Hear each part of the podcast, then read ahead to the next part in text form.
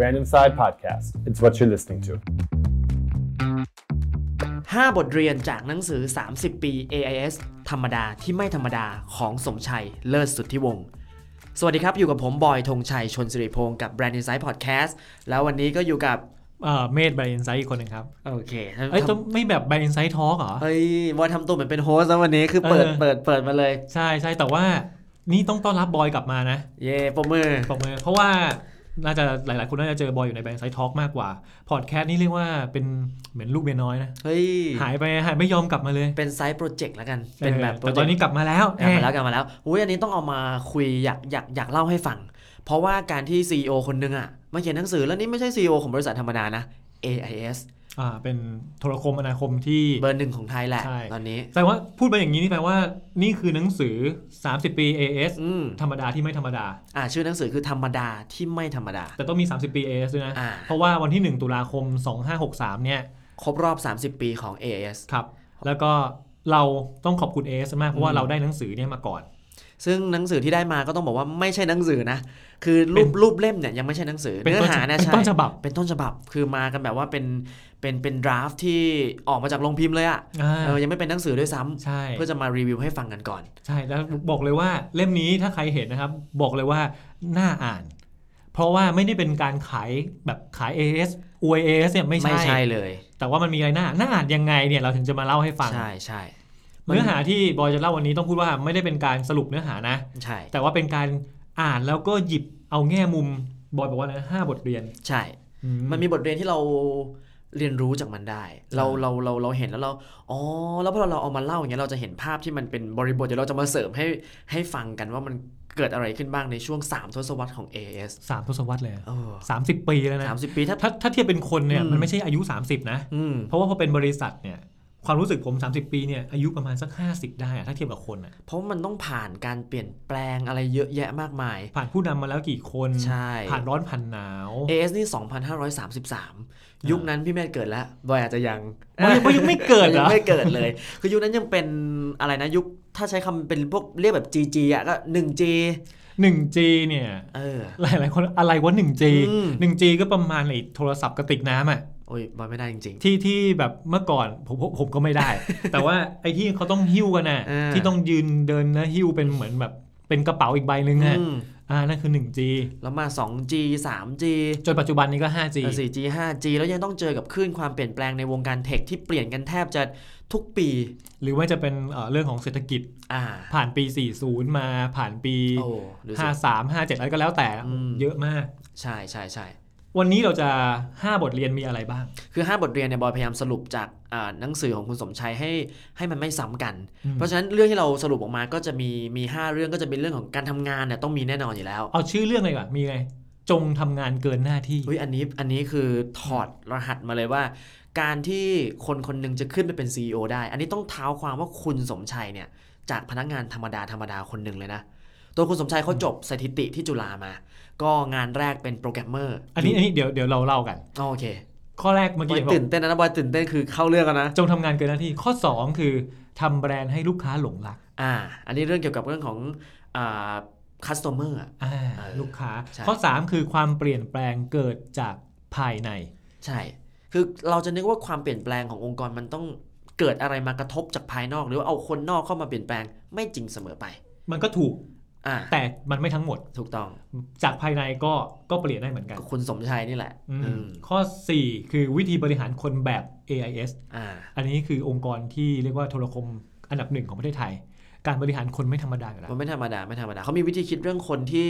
เข้ากับยุคเข้ากับสมัย และสุดท้ายคืออนาคตของ AIS อืมอันนี้คือข้อที่ 5 ก็คือต้องมาคุยกันแล้วแหละว่า AS หลังจากนี้จะเป็นยังไง แล้วก็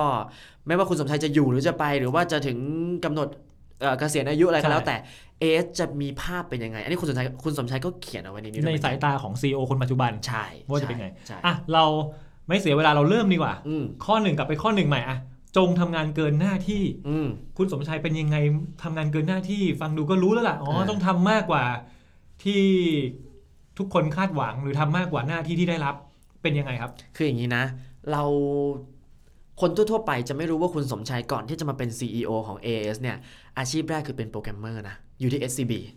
อ่า คือตัวแกเองแกก็บอกว่า ธนาคารน่ะเหรอ ธนาคาร อ่า เออแกตัวแกเองแกบอกว่าแกก็ไม่ได้เก่งเรื่องของการเขียนโค้ดเท่าไหร่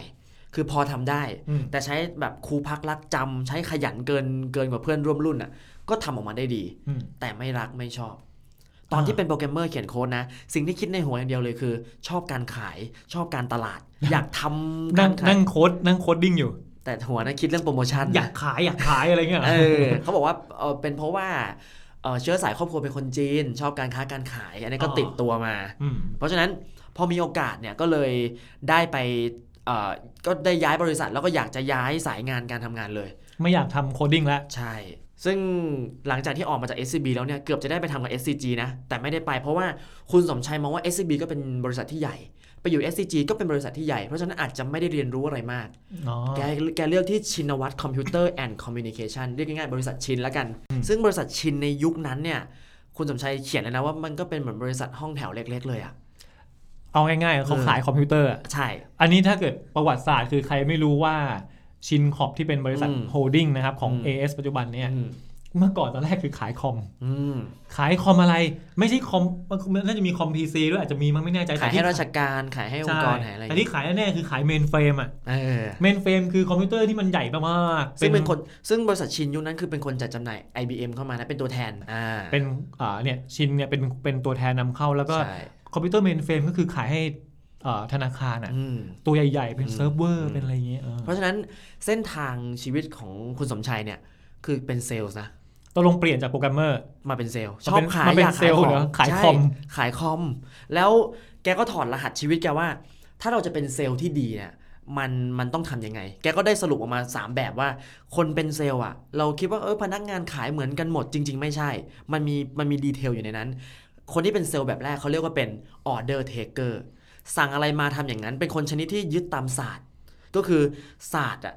คือไม่เน้นเรื่องสินอะ อ๋อดีมาซัพพลาย อ่า คือ อยากได้อะไร มีความต้องการ อ่า ฉันก็ขายไป อืมแล้วก็ขายตามคู่มือเลยนะ เดินเข้าไปที่บ้านกดกิ่งกี่ครั้งทำอะไรอย่างเงี้ย คือพวกเนี้ยก็ขายได้ แต่จุถึงที่สุดมันก็ไม่ได้โดดเด่น อาจจะขาดความพลิกแพลง ใช่ใช่ อ๋อเป็น ใช่ เน้นเน้นศาสตร์อย่างเดียว ใช่ แบบที่สองก็แน่นอนเป็นฝั่งตรงข้ามของฝั่งแรก ศิลป์ เสร็จเลย อ่า เป็นเซลล์ชนิดที่โปรโมชั่น การตลาดมีอะไรใส่เต็มจัดหนักไปเลย ไม่รู้ว่าลูกค้าต้องการหรือเปล่า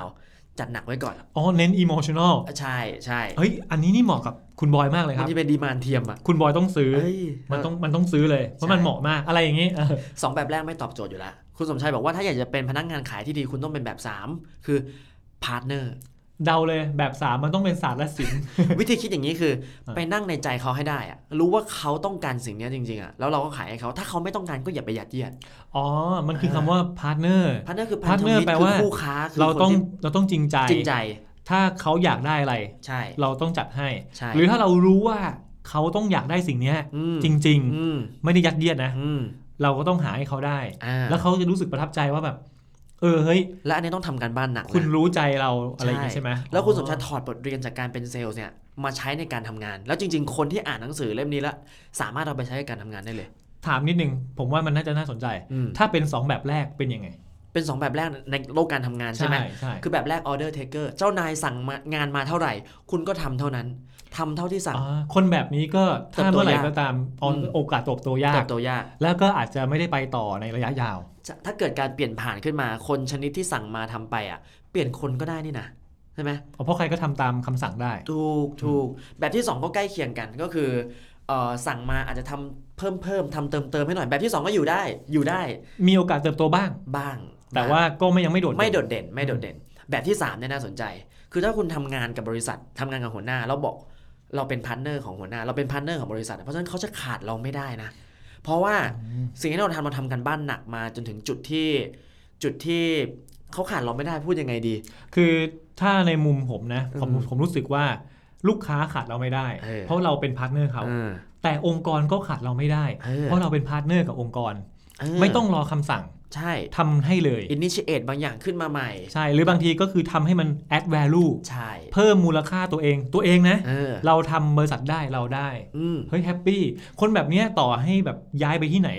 เฮ้ยก็เจริญเติบโต ใช่ อืม นี่แหละแล้วคุณสมชัยบอกว่า จ จากพนักงานธรรมดาขึ้นมาเป็น CEO ได้ก็เพราะสิ่งนี้นี่แหละ ครับ เอออุดรูว่างช่องโหว่บริษัทมีตรงไหนทำเกินไปเลย ไม่แล้วต้องวัน ไม่ต้องไม่ต้องปฏิเสธ ไม่ต้องขอ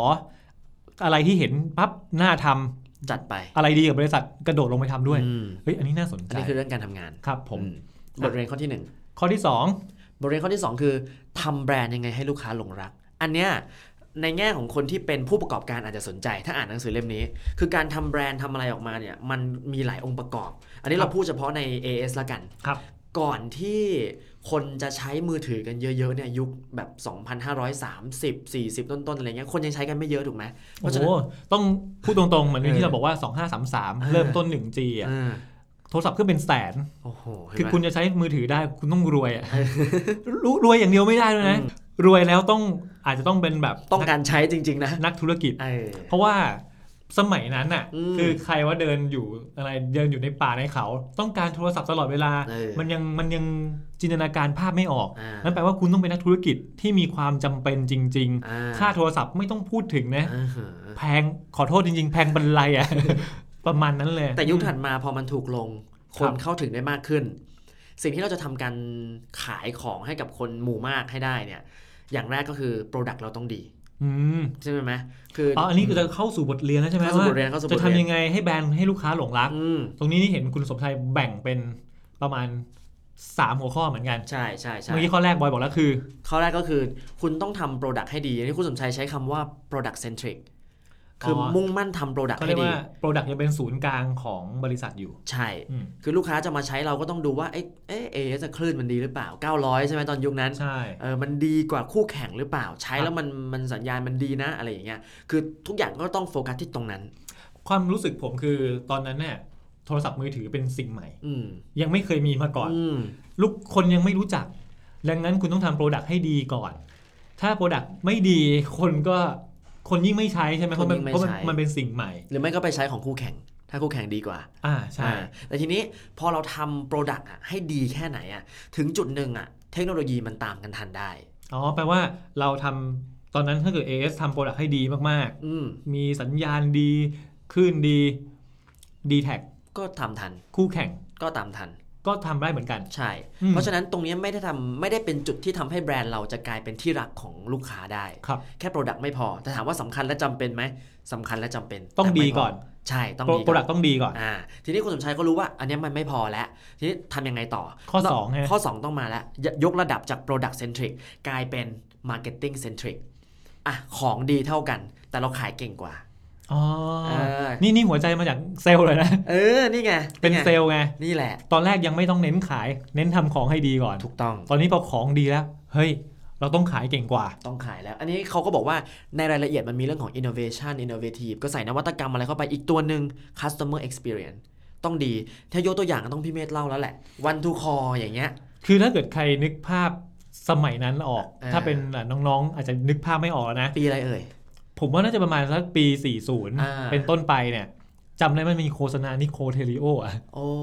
เมื่อก่อนมันจะเป็น GSM 2 วัตต์ อ่า แรงชัดทั่วไทย ทั่วไทย อะไรประมาณนี้ อ่า ใช่ไหมแล้วมันจะมีจนถึงตอนแบบตอนหลังที่เป็น GSM 2 วัตต์ที่แบบแรงชัดทั่วโลกอ่ะ อืม เขาจริงๆ ประเด็นประเด็นคือเขาต้องการจะสร้าง experience ว่าคุณอยู่ที่ไหน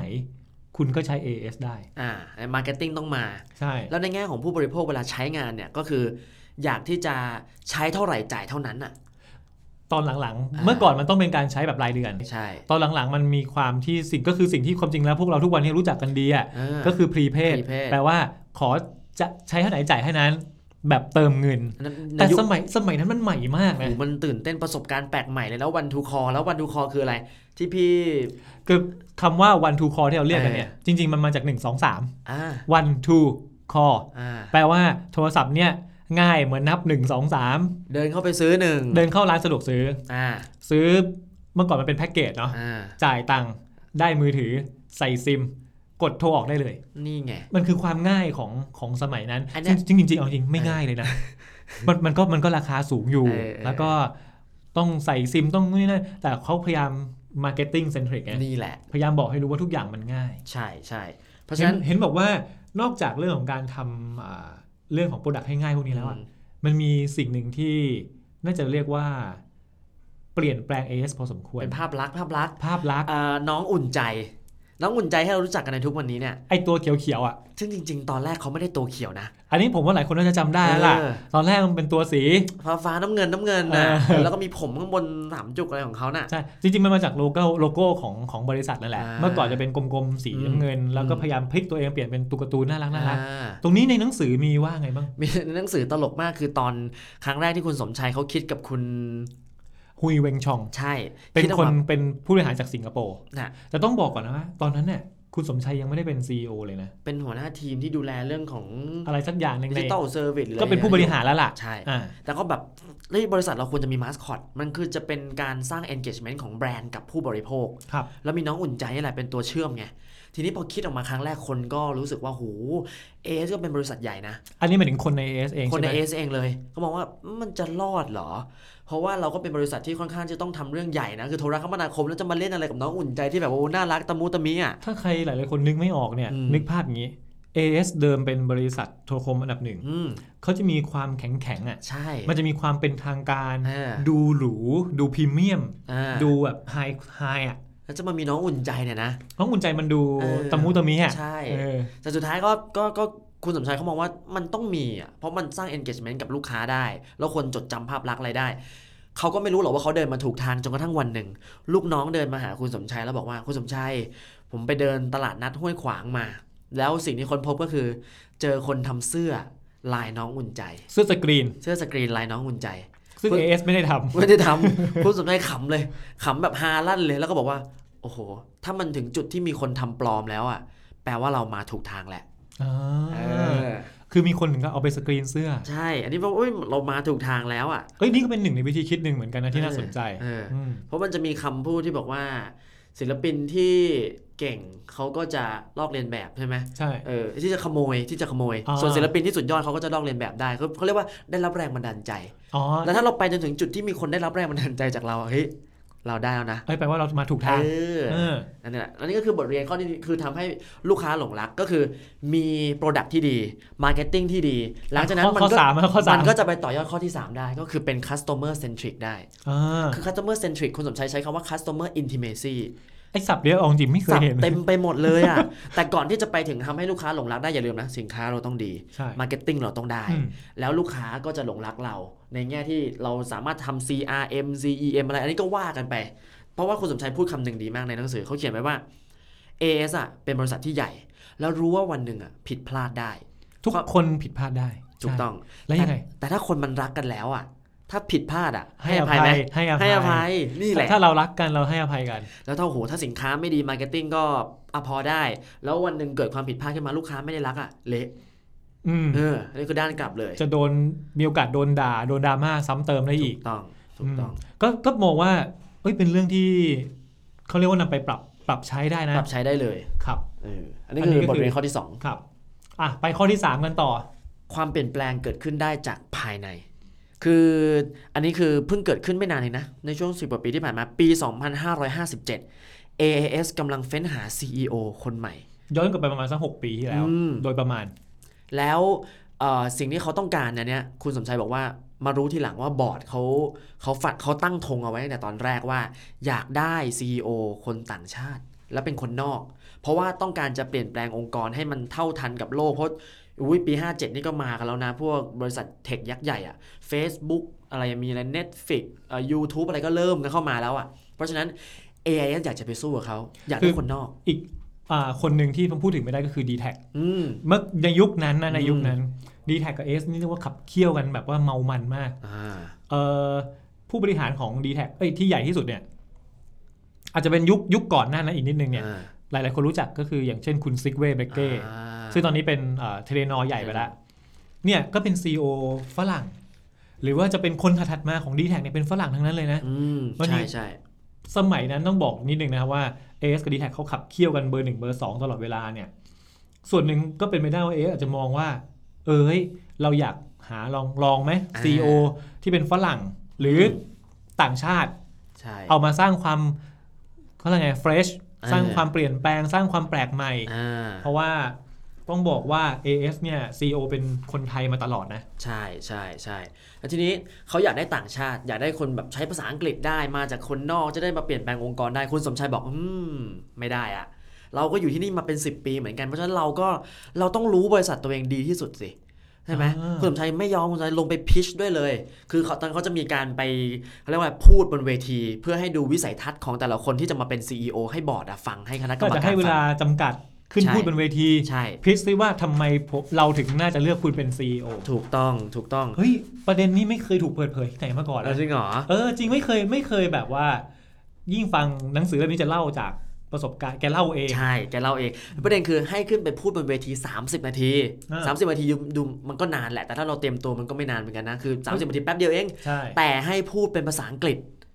นึกออกไหม เฮ้ย อันนี้ สบาย เดี๋ยวก่อนเอ่อคุณสมชัยก็แบบว่า เออ โอเค ผมก็ผมก็เรียนจบ MIT มานะ เฮ้ยเอ้ยเดี๋ยวกันนะ เออ แค่จบ MIT เหรอ ไม่ไม่ MIT ของแกไม่ใช่ไม่ใช่แมสซาชูเซตส์อะไรนั่นนะ MIT ของแกคือ Made in Thailand เฮ้ยเดี๋ยว เดี๋ยว อย่างนี้ก็ได้ แกเขียนเลยแกบอกนี่เขาก็ Made in Thailand เพราะแกจบอ่าจุฬา อ่า จบจุฬามา ก็ตอนแรกบอกไงว่าจบ จบสสแตทจุฬา จบสถาจุฬา แล้ว ประเด็นคือจบจุฬาแต่ทำงาน SCB มาอยู่ชินมาอยู่อะไรคือ ต่อให้จบจุฬาใช้ภาษาอังกฤษได้ แต่ก็ไม่ได้มีโอกาสใช้ภาษาอังกฤษในชีวิตประจำวันขนาดนั้น อ๋อ เออเพราะฉะนั้นก็ เรา ประมาณ สามารถสื่อสารได้ สื่อสารได้ แต่ก็ประมาทเหมือนกันนะ แต่การขึ้นไปบน โอ้ เวทีเนี่ย โอ้โห มันจะมีความแบบออฟฟิเชียลอ่ะ ใช่ใช่ มันจะมีความเป็นทางการเป็นเขาเรียกอะไรนะ มันต้องดูฟอร์มอล อืม มาก ยากเลยยากเลย สุดท้ายก็ขึ้นไป แล้วไปด้วยไมเซ็ตที่บอกกับตัวเองว่า เราก็ใช้ภาษาอังกฤษได้ ๆ อืม เพราะฉะนั้นปัญหาเนี่ยมันไม่ใช่ของเราแล้ว เราก็พูดออกไป เราสื่อสารสิ่งที่เราอยากพูดเป็นภาษาอังกฤษไป ปัญหามันคือคนฟังและคณะกรรมการจะฟังรู้เรื่องหรือเปล่า ปัญหาคือคณะกรรมการ เราเต็มที่เลยเราอยากสื่อสารอะไรเราเตรียมตัวไปเต็มที่ เออ อันนี้ก็ได้นะ เฮ้ย เออ เออ อ่ะสำหรับใครที่จะต้องพูดภาษาอังกฤษ เออ ถ้าคุณพูดได้ ถ้าคุณพูดไม่ได้นี่จบนะ จบ อันนี้ยอมรับ แต่ว่าถ้าคุณสื่อสารได้ หน้าที่ที่ต้องทำความเข้าใจเป็นหน้าที่ของคณะกรรมการ ใช่ เรา เฮ้ย ทำทำเต็มที่เพื่อต้องการจะสื่อสารก็พอ อ่าแบบ อ่า อินเนอร์มาเต็มแพชชั่นมาเต็ม ถูกต้อง แผนการมาดี อุ้ย วางแผนคิดมาหมดแล้ว คุณสมชัยลุกขึ้นไปพูดเลยว่าจะ transform AS จากจาก mobile operator เป็นสิ่งที่เขาเรียกว่า digital life service provider จะต้องทำนู่นนี่นั่นไปหมดเลย ออกแผนการมาหมด มาหมดทีนี้มีคำถามหนึ่ง ครับ ในฐานะที่คุณสมชัยเป็นคนคนใน แต่คณะกรรมการอยากได้คนนอก เออ คำถามที่คณะกรรมการก็ตอบเอ้ยกก็ถามไปเลยว่า คุณเป็นคนในอ่ะทำไมคุณถึงว่าคิดว่าคุณจะทำได้ดีกว่า เพราะว่าคุณจะกล้าเปลี่ยนแปลงอะไรเหรอ การที่มันอยู่อยู่อยู่ข้างในมานานๆอย่างน้อยๆมันมีระบบอุปถัมภ์รู้จักคนนั้นคนนี้จะไปเปลี่ยนแปลงอะไรก็จะไม่กล้าไปแตะอะไรอย่างเงี้ยคุณสมชัยบอกว่าไม่จริงเสมอไป อยู่ข้างในเปลี่ยนแปลงได้ ช้ากว่า ช้ากว่าคนนอกแน่ๆแหละ เพราะเราก็จะไม่กล้าทุบตรงนั้นไม่กล้าฟันตรงนี้ แต่ชัวร์เสียหายน้อยกว่าแน่นอน อืม ช้าแต่ชัวร์และช้าแต่ชัวร์ไม่พอนะ เรารู้ว่าทำแบบไหนคือถูก และทำแบบไหนคือผิด เพราะเราลองมาสักพักหนึ่งแล้ว อืม เออ อันนี้ก็ยังไม่เด็ดนะ มีอีกคำถามหนึ่งด้วยเขาถามว่า แล้วคุณสมชัยอยู่มาตั้งนาน ถ้าคิดจะเปลี่ยนทำไมไม่เปลี่ยนทำไมต้องมาคิดตอนนี้ แล้วตอนที่จะมาเป็นซีอแล้วเพิ่งจะมาเปลี่ยนอ่ะ เออ นั่นดิ เออ มัน ทำไม น่าจะต้องแบบ เฮ้ย ไหน ๆ คุ เอ้ย ณ อยู่มาตั้งนานทำไมไม่สร้างความเปลี่ยนแปลงล่ะถ้าคุณ ใช่ อยากจะเปลี่ยนแปลงจริง ทำเลย ๆ เอ เอ อ อ คุณสมชัยตอบว่าอะไรรู้ไหมตอบว่า ก็ที่ผ่านมาผมยังไม่ได้เป็น CEO เนี่ยครับ เออ เรียบร้อย เฮ้ยคำตอบก็ เออ ก็ใช้ได้นะ อยากเปลี่ยนแปลงมานานแล้ว เออ บอร์ดถามว่า เออทำไมอยู่มาตั้งนานไม่เปลี่ยนแปลง ก็ที่ผ่านมายังไม่ได้เป็น CEO ดังนั้นเนี่ย ให้ผมเป็น เรียบร้อยเลยคณะกรรมการซื้อใจเลยหูอันนี้คือได้เลยคุณสายก็เลยได้เป็น COS สุดท้ายก็เป็นซีอตั้งแต่วันนั้นจนถึงวันนี้ ใช่ ใช่ นี่ก็เป็นสิ่งที่ไม่ไม่เคยได้ยินได้ฟังมาก่อนนะ ใช่ ไปอ่านแล้วก็แบบ โอ้โห ก็ตอบอย่างนี้เลยนะ เออ ก็ที่ผ่านมายังไม่มีอำนาจอ่ะ เออ จากนี้แหละ มีอำนาจแล้ว ใช่ ก็ต้องยอมรับว่าหลังจากวันนั้นจนถึงวันนี้ก็มีความเปลี่ยนแปลงจริง เยอะแยะมากมาย ๆ เพราะว่า AS ก็จะไม่ใช่แค่ อ่ะ ไม่ใช่แค่อะไร เดี๋ยวเดี๋ยวข้อถัดไปเดี๋ยวจะมี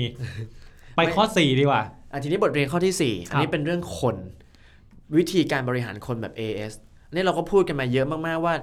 ยุคสมัยใหม่เราจะบริหารคนยังไงให้ให้อยู่กับองค์กร โดยเฉพาะคนที่เก่งๆ ยังอยู่กับองค์กร แล้วคนที่ไม่เก่งเราก็รีสกิลอัพสกิลเขาเข้าไป มัน AS มันเป็นเรื่องยากนะ เป็นเรื่องยาก เพราะว่า ป็นองยก คนยุคเก่า อืม คนรุ่นเก่า อืม จะทำยังไงให้เขาอยู่ด้วยได้ ใช่ แต่ทำยังไงเมื่อเขาถ้าเขาอยู่กับเราไม่ได้ อืม ก็ต้องให้เขาไปอ่ะ อันเนี้ยก็เป็น มันเป็นเรื่องจริง ใช่ แล้วก็คนใหม่ ๆ จะทำไงให้เขาอยากเข้ามา ใช่ ทำไงแล้วทำไงให้เขาอยู่ด้วยกันได้ด้วยนะ ใช่ คือเข้าร่วมทำงานร่วมกันได้ อันเนี้ยปวดหัว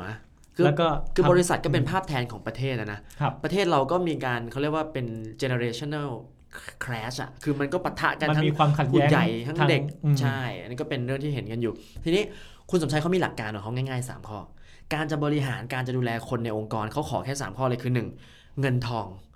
ต้องให้เงินทองกับ พนักงานในระดับที่เหมาะสม ข้อสอง ข้อ 2 คือโอกาส ข้อสาม แรงบันดาลใจ แต่เดี๋ยวก่อนจะไปรายละเอียดสามเรื่องเนี้ย ม ขออนุญาตขายของนิดนึงได้ไหม อ่ะมีไทยอินด้วยเหรอ นิดนึงนิดนึงเอ่อเมื่อกี้เราพูดถึงเรื่องการบริหารคนของ AS อืม ผมอยากจะบอกว่าใน AS เนี่ยมีผู้บริหารอีกท่านหนึ่ง อืม ที่เรียกว่า CHRO หรือว่า Chief Human Resource Officer อ๋อ ก็คือ คุณ พี่ กันติมา พี่เจี๊ยบ พี่เจี๊ยบ การติมาเลอเลิศยุติธรรม เพื่ออันเนี้ยน่าสนใจคือ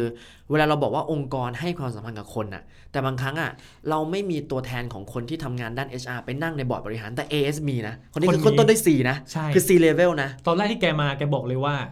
เดิมเนี่ยจะแบบว่า CEO นั่ง เออ รองจาก CEO จะเป็น CFO บ้าง อ่า CMO COO อ่า C เยอะมากเลย อ่า ไม่เคยมี C ที่เป็นทางด้าน HR เรื่อง ทางด้าน คน HR เรื่องคนเออ เนี่ยนี่คือความเปลี่ยนแปลงหนึ่งของ AS ที่พูดถึงการบริหารคนเนี่ย นี่แหละ แกบอกว่า CHRO เนี่ยต้องอยู่เคียงข้าง CEO เลยนะ เพราะว่าที่บอยบอกมาทั้งหมดเลยความเปลี่ยนแปลงจะเกิดจากคนใน เออ CEO ต้องนำการเปลี่ยนแปลงครั้งนี้ เออ แล้วถ้าพนักงานทั้งหมดนั่นแหละ อืม คือคนที่จะต้องสร้างการเปลี่ยนแปลง อืม ถ้าเรารับพนักงานใหม่ มันไม่ตรงกับนโยบาย CEO อะ อืม แปลว่า CEO กับ CHRO เนี่ยเขาคุยกันตลอดว่า เฮ้ย คุณต้องหาคนใหม่ให้เข้ากับนโยบายผม อืม คุณต้องพัฒนาคนเดิม ต้องงานคนที่ DNA เข้ากัน ให้เข้ากับนโยบายผมด้วย เออ เรื่องเนี้ยทำให้ เออ CHRO หรือว่าพี่เจี๊ยบเนี่ยโดดเด่นขึ้นมาอย่างมาก อืม และใครอยากฟังพี่เจี๊ยบพูด ต้องไปที่ไหนฮะ ต้องไปที่งาน Brand Insight Forum 2020 New Workforce อันนี้ขออนุญาตขายของสั้น อ่า ๆ งานจัดวันที่ 2 พฤศจิกายน 2563 เนี่ย โอเค เอ่อ มี ที่ ออนไลน์ไหมครับมีออนไลน์ ที่ ไห สามย่านมิตรทาวน์ไม่มีไม่มี ออนไลน์ต้องไปสามย่านมิตรทาวน์สองพฤศจิซื้อบัตร ซื้อบัตรได้ที่เข้าไปที่เว็บไซต์เรา อ่า หรือว่าเพจเราก็ได้ โอเค ก็ไปคลิกดูแนะนำให้ไป โอเค แล้วมีวิทยากรอื่นๆ ที่น่าสนใจอีก อืม อ่ะขายของแค่ นี้แหละ เมื่อกี้บอยทิ้งไว้ที่ว่า สามข้อนะ สามเรื่องในการบริหารคนในแบบของพี่สมชัย อ่าคุณสมชัยบอกว่าแบบแรกคือเงินทองต้องให้เขาอย่างเหมาะสมไม่ขัดสนจนเกินไป เอ้ย อันนี้สำคัญ อืม คือจะบอกว่าคุณทำงานให้ตายเหรอ ให้ให้อะไรนู่นให้นี่ให้เยอะมากเลย แต่เงินเดือนน้อย คือทำงานหาเงินเลี้ยงชีพไม่ได้ทำสังคมสงเคราะห์โอเคไหม ใช่ใช่ เออ เงินต้องอย่างน้อยต้องไม่เป็นทุกข์อ่ะ อืม ถ้าเกิดคุณมีเงินที่แฮปปี้ อืม คุณก็จะมีหัวสมองไปทำงานได้อย่างเต็มที่ ใช่ใช่อันนี้คือข้อแรก ข้อแรก ข้อที่สองคือโอกาส โอกาสในที่นี้มีหลายแบบโอกาสในการเติบโตในสายงานนั้น อ่ะต้องเห็นว่าทำงานแล้วมีความก้าวหน้า ๆทำอีกสักปีหนึ่งสองปีจะไปเป็นอะไรได้ถ้าเราตั้งใจและมุ่งมั่น ใช่ อ่ะไม่พอนะ ยุคนี้ต้องโอกาสในการเรียนรู้ด้วย เออ ยังไง บางสายงานก็อาจจะตันน่ะ คือทำให้ตายคุณก็ได้เป็นแค่เออซีเนียของฝ่ายเนี้ยจบแล้ว มัน คือห ไม่ ย มี ถึง มากกว่านี้ละ มันไม่มีลำดับขั้นที่ขึ้นไปสัก ใช่ เท่าไหร่ อาจจะ ใช่ อาจจะไม่เห็นเยอะ ใช่ ถ้าแบบนี้อาจจะดูไม่น่าอยู่ อาจจะอยู่ไม่น่าอยู่ เพราะฉะนั้นโอกาสนี้คือต้องโอกาสในการเรียนรู้ เช่น เรามีคอร์สอะไรให้เขาแบบให้เขาไปเรียนฟรีเลย เสริมทักษะใหม่ๆ ไปทำอะไร ให้ ที่ เขา เขาสได้พัฒน นา ใจ ตัวเอง ใช่ เพราะว่าร วมรวมถึงโอกาสเรียนเนี่ยมันถึงโอกาสในการทำด้วยนะ อ่า บางทีงานคุณอาจจะไม่ได้โตในเชิงในเชิงเขาเรียก vertical อ่ะ อ่า แต่คุณโตในเชิง horizontal อ่า แปลว่าคุณได้ไปทำนู่นทำนี่ทำนั่นเยอะไปหมดเลย ได้ไปทำโปรเจกต์ใหม่ๆเอออะไ รวมถึงมีความเอ่อมีลำดับของค่าตอบแทนที่เพิ่มสูงขึ้นที่ดี อ่า มันก็ช่วยได้ เงินทองโอกาสก็ยังไม่พอ ครับ แรงบันดาลใจ ต้องทำให้เขาอยู่ในบริษัทแล้วเขารู้สึกว่าเขามีแรงจูงใจบางอย่างที่มันไกลไปกว่าบริษัททำงานที่บริษัท AS มันไม่ใช่การทำงานเพื่อ AS อย่างเดียว แต่ AS คือโทรคมนาคมเบอร์หนึ่งของไทย ครับ คุณกำลังทำสิ่งที่เป็นประโยชน์ให้กับสังคมไทย ให้กับประเทศ คุณกำลังสร้าง เซิร์ฟคนอีก 40กว่าล้านคน เอออน คุณ นี้คื คุ อ ณ แนว กำลังสร้างสร้างบริการให้คน 40 ล้านคนใช้ ใช่ คุณกำลังทำอินฟราสตรักเจอร์หรือเรียกว่าโครงสร้างพื้นฐานของประเทศนี้ ถูกต้อง คุณทำอะไรอีกดีอะมีเป็นบริษัทที่มีรายได้ระดับ1นึ่งแสนล้าน เป็แส เนี่ย นล้านนะอืม เออมันต้องทำไงทำให้เราเห็นถึงความใหญ่ของ ใช่ ของสิ่งที่เราทำอยู่ แล้วทำให้เขา relate กับวัตถุประสงค์ของบริษัทอะคือ purpose มันตรงกันแล้วเขาจะรู้สึกว่าเฮ้ยนี่กำลังทำสิ่งที่ยิ่งใหญ่อยู่นะ เพราะฉะนั้ อื น ม แค่นี้แหละ ซื้อใจพนักงานได้เลย เราพูดเหมือนง่ายนะ แต่ละไล่ทำทีละข้อไม่ง่าย ครับ อืมแต่ก็ต้องทำเรื่อยๆ แล้วก็ convince เข้าไป อืมอันนี้ก็คือวิธีการบริหารงานของบริหารงานบริหารคน อืม ในแบบของ AS ใช่ แล้วไงดี ต่อไปข้อ 5 เลยไหม ใช่ ข้อ 5 ก็คือ อนาคตของ AIS เออข้อนี้เป็นบทเรียนอีกข้อหนึ่งที่ทำให้เราเห็น future of AIS นะ วิชั่นของคุณสมชัย ใช่ คือคุณสมชายเขาไปประชุมร่วมกับ CEO ของบริษัทโทรคมนาคมหลายแห่งทั่วโลกเลย ครับ ซึ่งก็เป็นกลุ่มเอ่อซิงเทลนั่นแหละ ก็คือต้องบอกว่าสิงเทลถือหุ้นอยู่ในเอ่อ AS ใช่ ประมาณหนึ่ง ทีนี้เขาก็คุยกันเขาก็คุยกันว่า เอาเข้าจริงแล้วเนี่ยหลังจากเนี้ยที่เราเราเรียกกันว่าเกิดดิจิ t a ล disruption อะ แล้วเราต้องมาเจอกับบริษัทเทคใหญ่ๆ Facebook Amazon Netflix อะไรก็ไม่รู้เต็มไปหมดเลย ครับ บริษัทโทรคมนาคมจะหาจุดหา position ของตัวเองในอนาคตจะอยู่จะยืนได้ยังไง ถ้าฟังเราตั้งแต่ต้นมาจนถึงตอนเนี้ยจะรู้ว่า AS เดิมเป็นบริษัทที่ให้บริการตั้งแต่โทรศัพท์ อืม เอ่อจนให้บริการที่เรียกว่าเป็นดิจิทัลเซอร์วิส อ่า พวก SMS ลิงโทนบาบาบลาเยอะแยะ อ่าม มากมาย แต่สุดท้ายสิ่งสำคัญคือกลายเป็นบริษัทให้บริการอินเทอร์เน็ต ใช่ แบบไร้สาย ใช่ใช่ ตอนนี้เราเริ่มโทรน้อยลงละ ใช่ เราใช้อินเทอร์เน็ตกันมากขึ้น ถูกต้อง แต่ถามว่าแล้วมันจะไปไหนต่ออ่ะ ใช่ ใช่ไหม แล้ว AS ก็คือ คือบริษัทโทรคมนาคมทั่วโลกกลัวการที่ตัวเองจะกลายเป็นแค่ เป็นแค่ pipe service อะเป็นท่อให้บริการเฉย ทองโง่ๆ ๆออ เรียกว่าดัมไป เออ แปลว่าหมายถึงว่าคุณไม่มีเซอร์วิสแล้วแหละ ใช่ คุณเป็นแค่ผู้ส่งส่งผ่าน เอ เซอร์ ส วิส ไม่อยากเป็นอย่างนั้นแน่นอน เพราะสุดท้าย อ่า การหารายได้เพิ่มเติมจะยากมากๆ เพราะฉะนั้นเขาก็เลยไปประชุมกันแล้วเขาคุยกันบอกว่ามันมีทั้งหมด 3 ทางที่จะเป็นไปได้ เฮ้ยสามอีกแล้วเหรอ สามอีกแล้วเพราะสามสิบ ไอ้ ปีไง ที่เรา อ๋อเหรอเหรอ เราครบรอบสามสิบ คือ ปี ไอ้ที่ผ่านมาเนี่ยอ่าเมื่อกี้ต้องเราขอย้อนนิดนึงนะ ใช่ เซลล์ก็มี 3 แบบ จะเป็นแบรนด์ก็ต้องมี 3 แนวทาง อืม เอ่อเมื่อกี้เรื่องของอ่าเรื่องของอะไรวิธีการบริหารคนก็ต้องมี 3 อย่าง อันนี้อนาคต ก็มี 3 แบบ ก็มี 3 แบบอีก เออ มีอะไรบ้างค แบ รับบ ที่หนึ่งก็อย่างที่บอกไปแล้วเป็นดัมไปคือเป็นท่อเป็นเซอร์วิสให้บริการอินเทอร์เน็ตเนี่ยต่อไปนี่แหละ อันนี้เซฟสุดเพราะเราทำด้วยจุดแข็งของเรา เราเก่งเรื่องนี้ก็ทำต่อไปไม่ต้องไปพยาทะยานทำสิ่งอื่น ก็ไม่ได้ผิดนะ ไม่ได้ผิด อันนี้แล้วแต่แนวทาง แต่ไม่โตนะ แปลแปลว่าถ้าคุณเป็นท่อที่แข็งแรง อืม คุณก็เป็นท่อที่แข็งแรงดิ แต่มันจะโตไปมากกว่านี้ไม่ได้มันขยายออกไปไม่ได้ แล้วโลกทุกวันนี้มัน cross function กันจะตาย อืม ใช่ไหมวันหนึ่ง 5G ใครจะรู้ AS ต้องไปทำเรื่องเกี่ยวกับ medical เรื่องเกี่ยวกับการแพทย์ด้วยอะ อ่า อย่างเงี้ยถ้าถ้าวาง position ตัวเองเป็นแค่ pipe service อะมาถึงจุดนี้ไม่ได้หรอก มันอาจจะมาชัวร์ อืม แน่นอน อืม แต่นิ่ง นิ่ง อ่า ๆ เขาก็บอกว่านี่ไม่ใช่อนาคตของเรา แบบที่ 2 ก็คือทำตัวเองเป็นดิจิตอลเซอร์วิสไปเลย ก็เห็นแล้วเนี่ยว่าไอ้พวก OTT เขา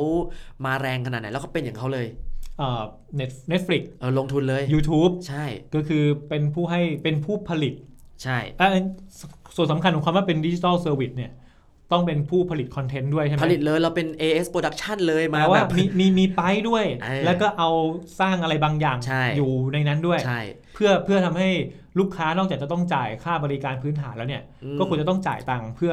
บริการ ซื้อคอนเท ที่ น มัน ต์ซื้ออะไรของเราด้วย อันเนี้ยเขาบอกว่าทำยังไงมันก็มันก็ได้แหละ แต่มันคือคือถ้าทำแล้วสำเร็จมันยิ่งใหญ่ แต่เสี่ยง เสี่ยงยังไง เสี่ยงก็คือถ้าทำแล้วไม่สำเร็จล่ะ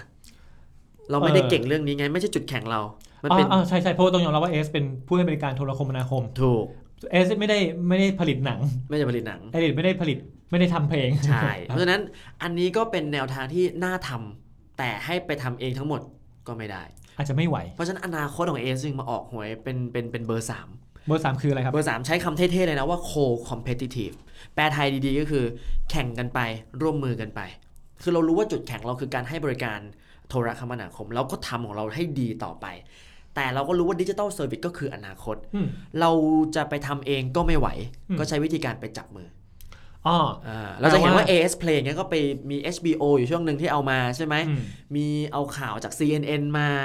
มีทำเรื่องของกับเอาเอาเอาหนังมาลงในช่องของตัวเองในแอปพลิเคชันอะไรพวกเนี้ย อันนี้คือการจับมือไป แล้วก็ร่วมมือกันไป อันนี้คือคืออนาคตของ AS เพราะเขาต้องการจะเป็นดิจิ t a ลไลฟ์เซอร์วิสพรอ i d เดอร์ ก็คือบอกอีกอย่างหนึ่งก็เหมือนกับว่าทุกในทุกอุตสาหกรรมทุกบริการทุกเซอร์วิสเนี่ย มันมีคนเก่งอยู่แล้ว เออ เราไม่ได้เก่งทุกอย่างเราต้อง ใช่ รู้ตัวเองก่อน ใช่ ดังนั้น ใช่ AS ก็เลยไปจับมือกับคนเก่ง ถูกต้อง แล้วเอาคนเก่งมาอยู่บนเซอร์วิสของเขา ใช่ เอ้ย ใช่ มันก็มันก็โอเคก็ ใช่ ก็พอเห็นภาพ คือหลาย ๆ ครั้งเวลาเราพูดคำว่า AIS Play อะไรแบบเนี้ยที่แบ อื บ ม ในนั้นก็จะมีหนังมีเพลง มีละครมีซีรีส์อะไรให้ดูเนี่ย ไปออกอีเวนท์ที่ไรนักข่าวจะถามคุณสมชัยเสมอ แล้วทำไม AIS ไม่ทำเองล่ะคะ ไม่ลงทุนทำเพลงไปเลยทำหนังไปเลยทำอะไรไปเลยไงเพ ก็ ราะ ทำ เงินก็มีเยอะขนาดนั้น ผมตอบไม่ได้ถ้า เออ ทำได้ทำไปแล้ว มันไม่ใช่เรื่องง่ายนะ ไม่ใช่เรื่องง่าย เพราะว่าคุณ ทำไป 10 จะโดนตลาดสักหนึ่งหรือเปล่าอะไรเงี้ยเราคิดว่า ใช่ เพราะฉะนั้นอนาคตของ AS เนี่ยก็จะเหมือนกับอนาคตของอีกหลาย ๆ อุตสาหกรรมนะไปพูดอย่างนี้ดีกว่าคือ มันจะเกิดการ cross ข้ามอุตสาหกรรม เราไม่จำเป็นต้องไปสร้างศัตรูโดยที่ โดยที่ตัวเราเองก็คือถ้าเราไม่ได้เก่งอะไร ก็ไปจับมือกับเขาเถอะ อืม แล้วจับมือมันก็มี strategy แล้วว่าต้องให้วินทั้งเขาวินทั้งเราวินทั้งผู้บริโภคอะไรแบบนี้ก็ว่ากันไป เหมือนที่บอยพูดเมื่อกี้ อืม ว่าใครจะคิดว่า 5G มา AS ต้องกระโดดเข้าไปอยู่ในอุตสาหกรรม medical อ่ะ อุตสาหกรรมการแพทย์ แล้วอยู่ดีๆถ้าจะบอกว่าเอ๊ะทำไมไม่ไม่ตั้งโรงพยาบาลเองเลยล่ะคะอมัน ย่าง ก็ เงี้ย มันก็ไม่ใช่ มันไม่ใช่ใช่ เพราะฉะนั้นจับมือเข้าไปแต่เรายังแข่งนะ ไม่ใช่จับมือแล้วก็โอ้ไปยอมเขาทุกอย่างอันนี้ไม่ใช่แล้วนี่ไม่ใช่การทำธุรกิจ อืม เขาถึงใช้คำว่า co competitive ไง อืม โคไปด้วยแต่ยังคอมเพตได้นะ อ่า เอออันเนี้ยแหละ อันนี้ก็ สำญ คือเรื่องราว 5 บทเรียนจาก อืม หนังสือ 30 ปี AS ใช่ ธรรมดาที่ไม่ธรรมดานะครับ จริงๆ หนังสือนี่คือ 200 กว่าหน้านะ นี่เราสรุปมา เอาแค่ 5 บทเรียนก็ยังยาวขนาดนี้เลย จริง ๆ มีมากกว่านี้ในนั้น ๆใช่ใช่ใช่ ไอ้ที่เราเล่ามานี่คือน้อยมากนะ มีตัวอย่างที่เอ่อทางคุณสมชายก็จะยกตัวอย่างใช่ไหมว่าแต่ละเรื่องแต่ละราวมีอะไรยังไง สิ่งที่ดีที่สุดคือตัวอย่างบางอย่างที่เราไม่เคยฟังไม่เคยเห็นไม่เคยสัมผัสมาก่อนแล้ว ไม่ มา เคย อ่านใน รู้ เรื่องแบบกรี๊ดอ่ะกรี๊ดเพราะมันเป็นอินไซต์ของเขาจริง เออซ้ำกันอีกทีหนึงอ่ะ มีเรื่องของการทำงานเกินหน้าที่ ๆ อืม ทำแบรนด์ให้ลูกค้าหลงรัก มีความเปลี่ยนแปลงเนี่ยสามารถเกิดขึ้นได้จากภายใน วิธีบริหารคนในแบบฉบับของ AS แล้วก็อนาคตของ AS อืม บอยสรุปหน่อยว่าหลังจากเราเล่ามาทั้งหมดแล้วเรื่องเนี้ยสรุปได้ว่ายังไงบ้าง ผมคิดว่าสั้นๆเลยนะ ทุกเรื่องเนี่ยเกี่ยวข้องกับคนทั้งนั้นเลย people ยังไง ถ้าสมมุติเราบอกว่าการทำงานเกินหน้าที่ทำให้เรามาถึงจุดนี้ได้ในฐานะคุณสมชัยอะนะข้อเนี้ยเราก็สามารถแอพพลายกับชีวิตการทำงานของเราได้ ก็เรื่องคนคือเรื่องเราเอง ใช่แล้วถ้าเราเป็นหัวหน้าองค์กรก็ได้ เราจะพัฒนาคนเราก็เรียนรู้จากคุณสมชัยในข้อนี้ได้ นี่คือเรื่องคนชัดๆเลย เรื่องที่สองทำแบรนด์ยังไงให้ลูกค้าหลงรัก อย่าลืมลูกค้าก็คือคน เราอาจจะเป็นองค์กรที่มีเทค มี AI ล้ำแค่ไหนแต่เรายังทำงานกับคนนะ เรายังต้องขายของให้คนนะเพราะฉะนั้นเราเข้าใจเขาได้แค่ไหนเราทำยังไง อันนี้ก็เรื่องคนอีกละ อืม แล้วก่อนที่จะไปขายของให้คนมันก็ต้องใช้คน ใช่ เออ อันนี้ก็เรื่องคนอีกละพอมาดูข้อที่สามความเปลี่ยนแปลงเกิดขึ้นได้จากภายใน อันนี้ก็สำคัญ โอ้โหนี่เรื่องคนล้วนๆเลย คนล้วนๆ เพราะ ลย องค์กรก็คือคน ใช่ คนเมื่อกี้ตอนที่บอกว่าเขาจะที่เราเล่ามา อืม จะเอาคนนอกเข้ามาไหม หรือจะใช้ ใช่ คนในเปลี่ยนนี่ก็เรื่องคน เอสไม่ได้ไม่ไม่ได้แปลว่าตึกที่ตั้งอยู่ถนนพหลโยธินตรงนั้น แต่เอสคือผู้คน อ๋อ เรื่องไหม เออ อันนี้คือสำคัญ ข้อ อันนี้คือวิธีการบริหารดูแลคน 4 ก็คนเลย แล้วโดยเฉพาะคนรุ่นใหม่ๆ ที่คุณจะต้องเอาเข้ามาในองค์กรเพื่อเป็นเลือดใหม่อะ อืม จะบริหารจะดูแลเขายังไง อันนี้ก็เรียนรู้ได้จากจากบทเรียนของคุณสมชัยที่เขาก็ผ่านมา คุณสมชัยเนี่ยเบบี้บูมเมอร์ยุคยุคหลังๆ แล้วนะแต่แก เป็น Gen B ท้าย แต่แกเข้ากับเด็กอย่างอย่างยี่สิบต้นๆ ๆก็ ได้ แกแกถือว่าแกเป็น Gen B ใช่ไหม ใช่ เราอาจจะกึ่งกึ่งๆ BX เป็นเจนบียุคหลังๆ แล้วแกบอก อ่า แกเขียนในนี้ด้วย อ๋อแกยอมรับด้วย แกยอมรับด้วย เฮ้ย หลายๆ คนเคยคุยมาบางทีเขาจะไม่ยอมนะ เอาเหรอ เขาจะอ้าวอัน แก นี้ผม เขียน เข้า ตั้ ใจ งแต่แกเขียนตั้งแต่หน้าแรก ๆ เลย แต่บางทีเราเราเข้าใจว่าบางคนเราแบบว่าเฮ้ยผม X อืม แต่โอเคบางคนบางทีมันเป็นช่วงคาบเกี่ยวว่า B กับ X ช่วงท้ายๆ เราก็จะนับให้เราดูเด็กกว่าใช่ไหม นิดนึงนิดนึง เอ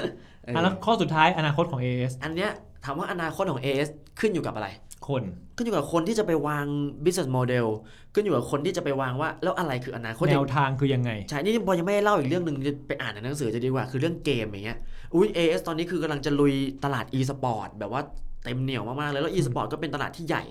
เรื่องเกมเนี่ยก็เป็นเรื่องอะไรที่ ในโลกอนาคตเกมจะกลายเป็นหนึ่งในสื่อบันเทิงที่ทัดเทียมซีรีส์ที่ที่ทัดเทียมหนังเพลงอะไรนี่แน่นอน ใหญ่กว่าด้วย ใหญ่กว่าด้วยใหญ่กว่าแน่นอน ใช่ เนี่ย เฮ้ย เราไม่บอกละ เออ ให้ไปอ่านเอง ใช่ใช่ ซึ่งห ใช่ นังสือเล่มนี้มีขาย อ่าเดี๋ยวเขาจะน่าน่าจะวางขายสักช่วงต้นตุลาคม ก็ลองไปหากันดูได้ อ่า ว่า 30 ปี AS ธรรมดาที่ไม่ธรรมดา เป็นหนังสือเล่มแรกของ อ่า ของเนี่ยคุณสมชัยเลิศสุทธิวงศ์ อ่า ก็ไปหาอ่านกันได้ครับ ก็วันนี้ก็น่าจะประมาณนี้แหละ อืม ไว้เดี๋ยวตอนหน้าของ b a d Insight Podcast ท่านบอยจะมาเล่าเรื่องอะไรอีก เดี๋ยวฝากติดตามกันด้วย ได้เลยฮะ เจอกันใหม่คราวหน้าครับ เจอกันใหม่สวัสดีครับ สวัสดีครับ